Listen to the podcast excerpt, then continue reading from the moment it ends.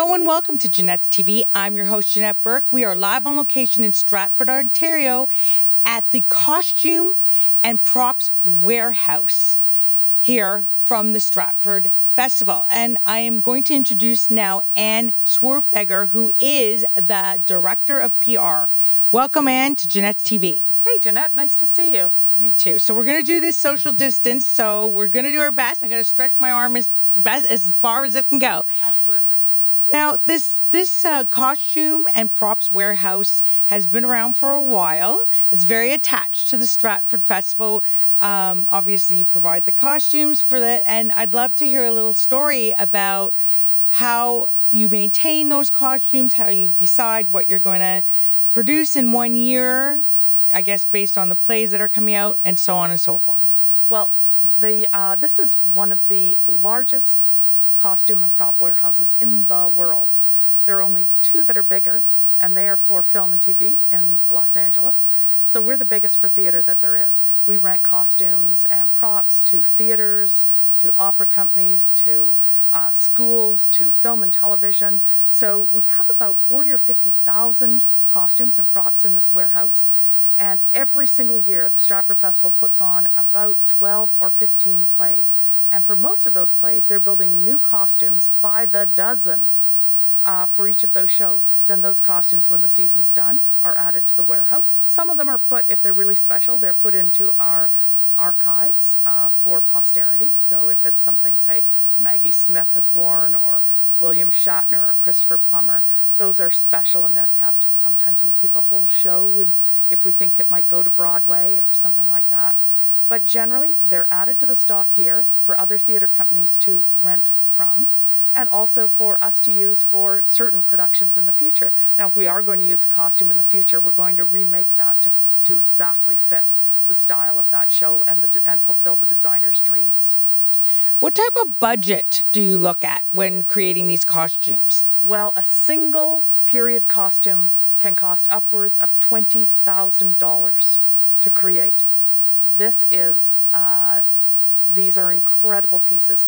When the Stratford Festival took its production of King Lear, starring Christopher Plummer, to Lincoln Center in New York, I'm told that a telephone call came the day that the costumes arrived, and the person at Lincoln Center said, Have you sent us museum pieces? They were that struck by the quality of the costumes, mm. far surpassing anything that they had ever worked with before. And just getting into some of the details about uh, the costumes themselves. So let's hear a little bit about the types of fabrics and some of the um, the tools that you're working with. Well, I think for that, I'm going to need to pass over to Michelle Barnier, who uh, is one of our wardrobe heads, and she can introduce you to this, the uh, the fabrics we're using, the importance of fabrics when you're trying to create, uh, you know, something that's wearable for for actors uh, under hot lights, but also creating that period impression. Yes, I'd like to hear all about that. So we will talk to Michelle. Wonderful, thank you. And my interview here at the Costume and Prop Warehouse in Stratford continues with Michelle Barnier, who is basically head of costumes. And we're going to talk now about these costumes, including this gorgeous one that was created by Deborah, what's her last name? Deborah Hanson. Deborah Hanson from Schitt's Creek. So, uh, Michelle, please tell us how you would come about creating such a piece and the materials that are being used.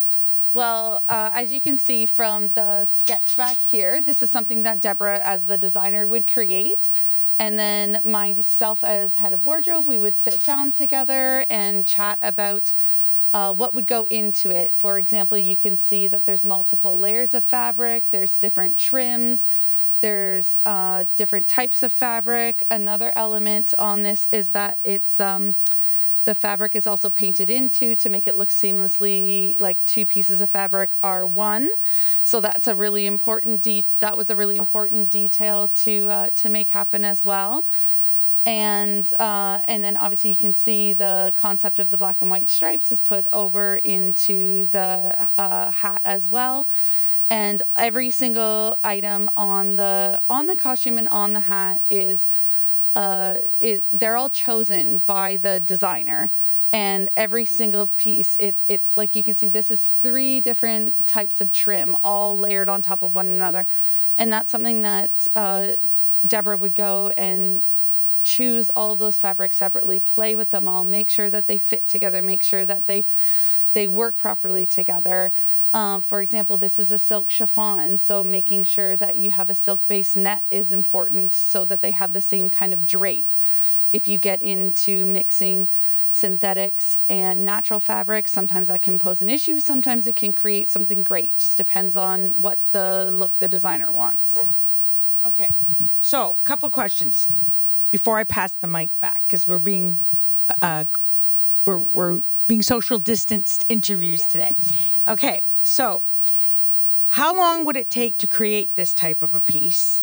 And how would it be preserved or maintained in terms of like cleaning?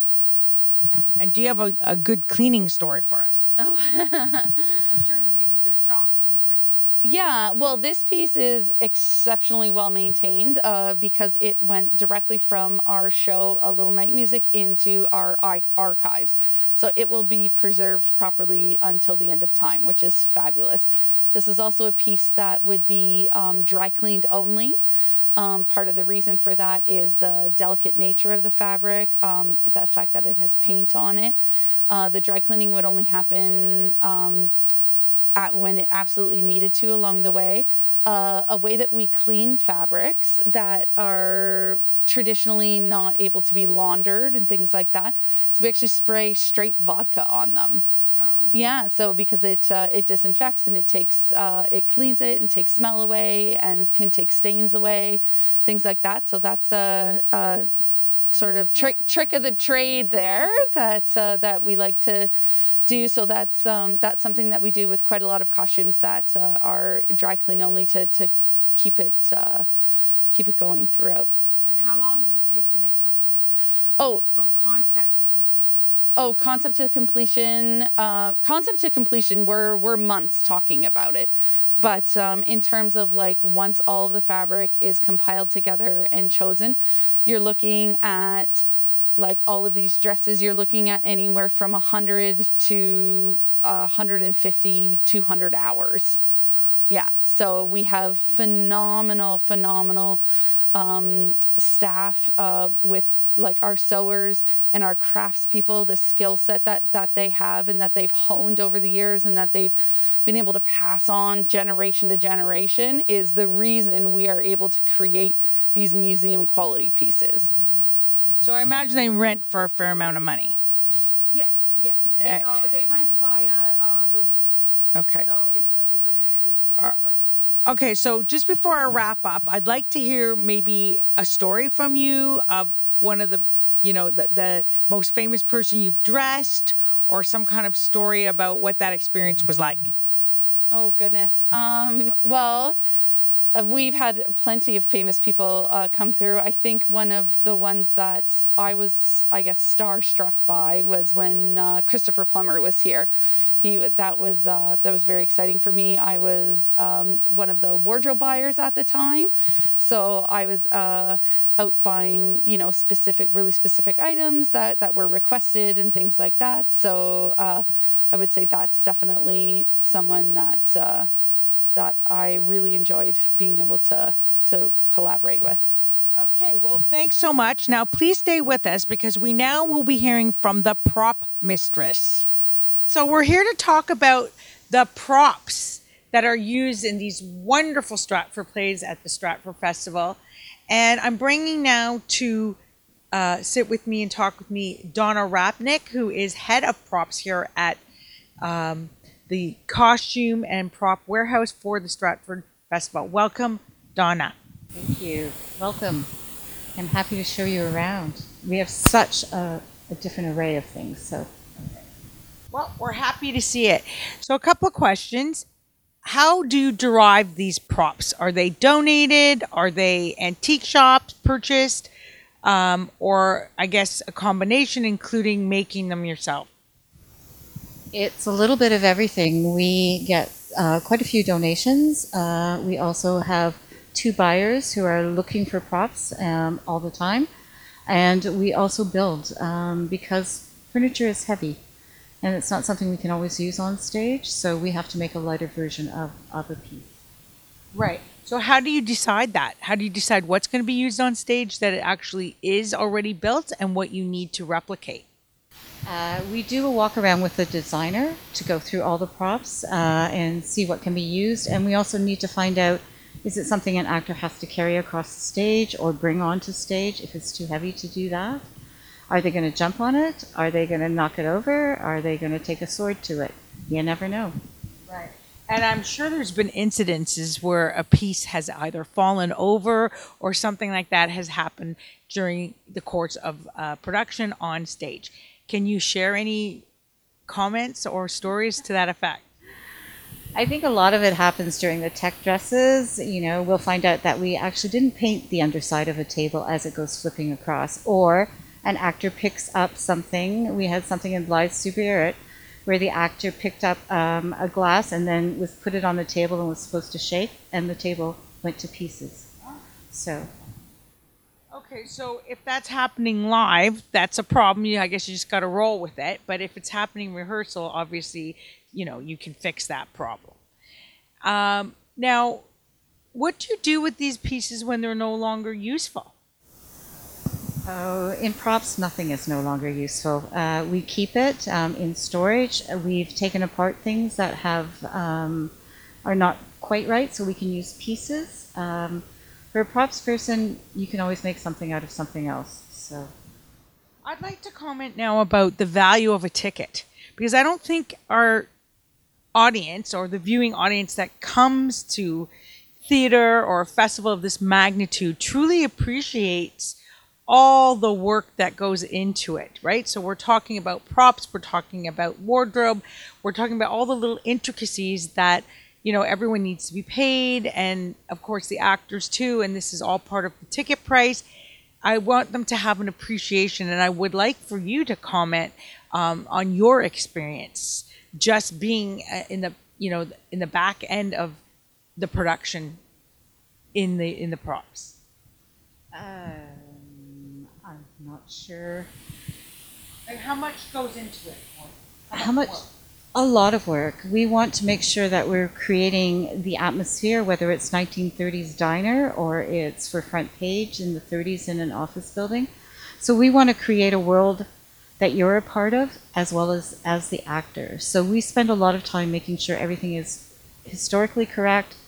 It's strong enough to last 110 performances. Think if you are picking up your glass every day for 110 performances, it you know, it takes a bit of abuse. So we put a lot of effort to it and I've got to say the first time we all come it all comes together is pretty amazing.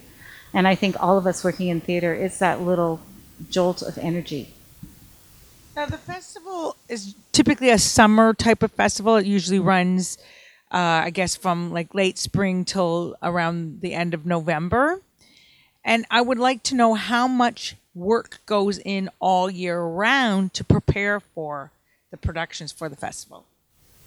In a normal year, we start looking at shows. Uh, well, I think Anthony and the creative um, director's office starts looking at shows long before we even hear about them.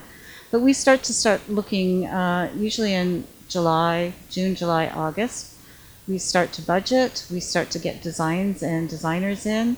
So it's a year-round um, trying to get a show on. So if I'm start if there's a show in March that previews, we're probably looking at it in June of the previous year. Uh, can you please tell me a little bit, Anne, about more about the Stratford Festival's history, how how it really built up the town?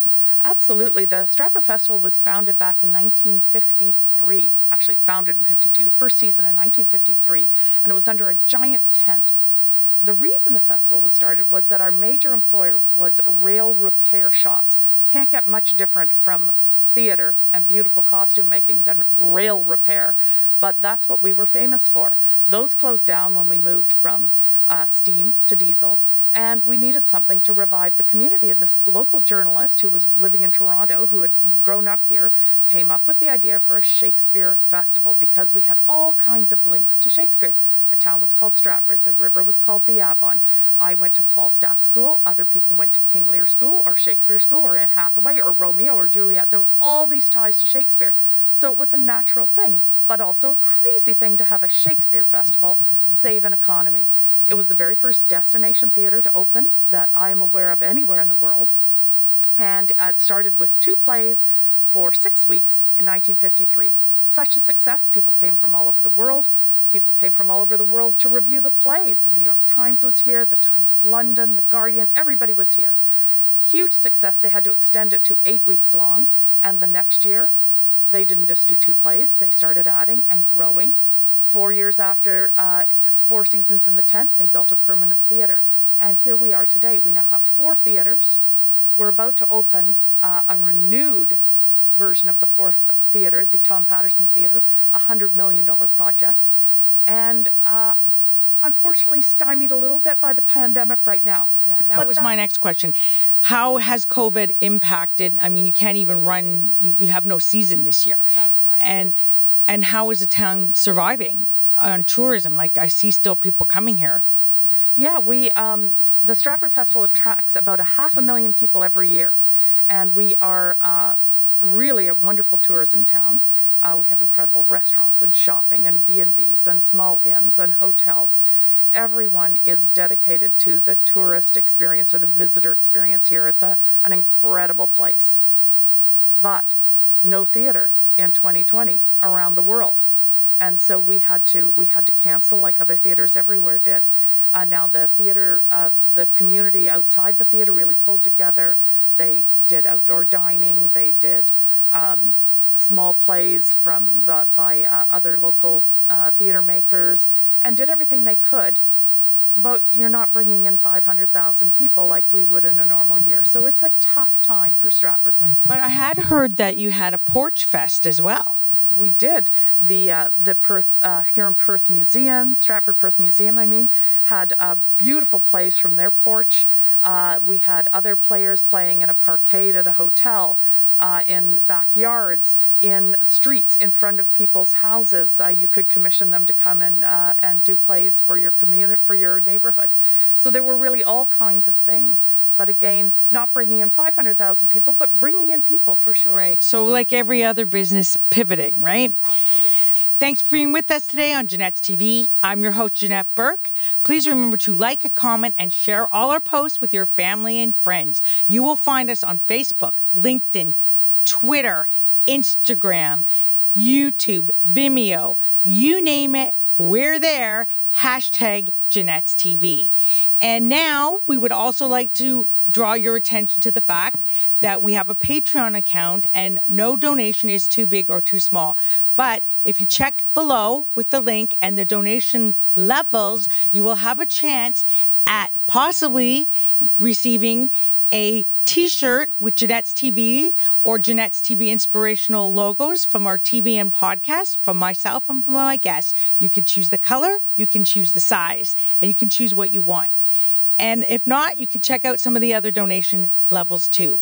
Again, this is Jeanette Burke, your host, signing off. And until next time, remember to be fabulous.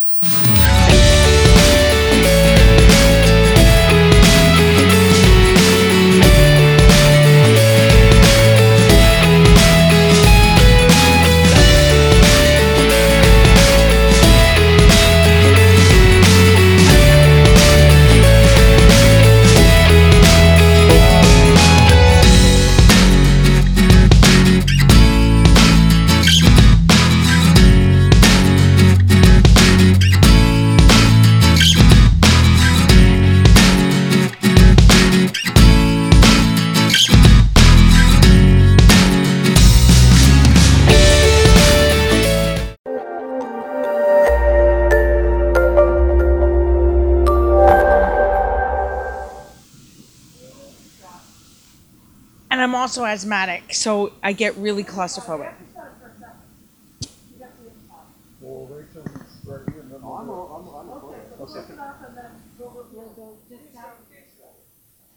Okay, I'm feeling claustrophobic.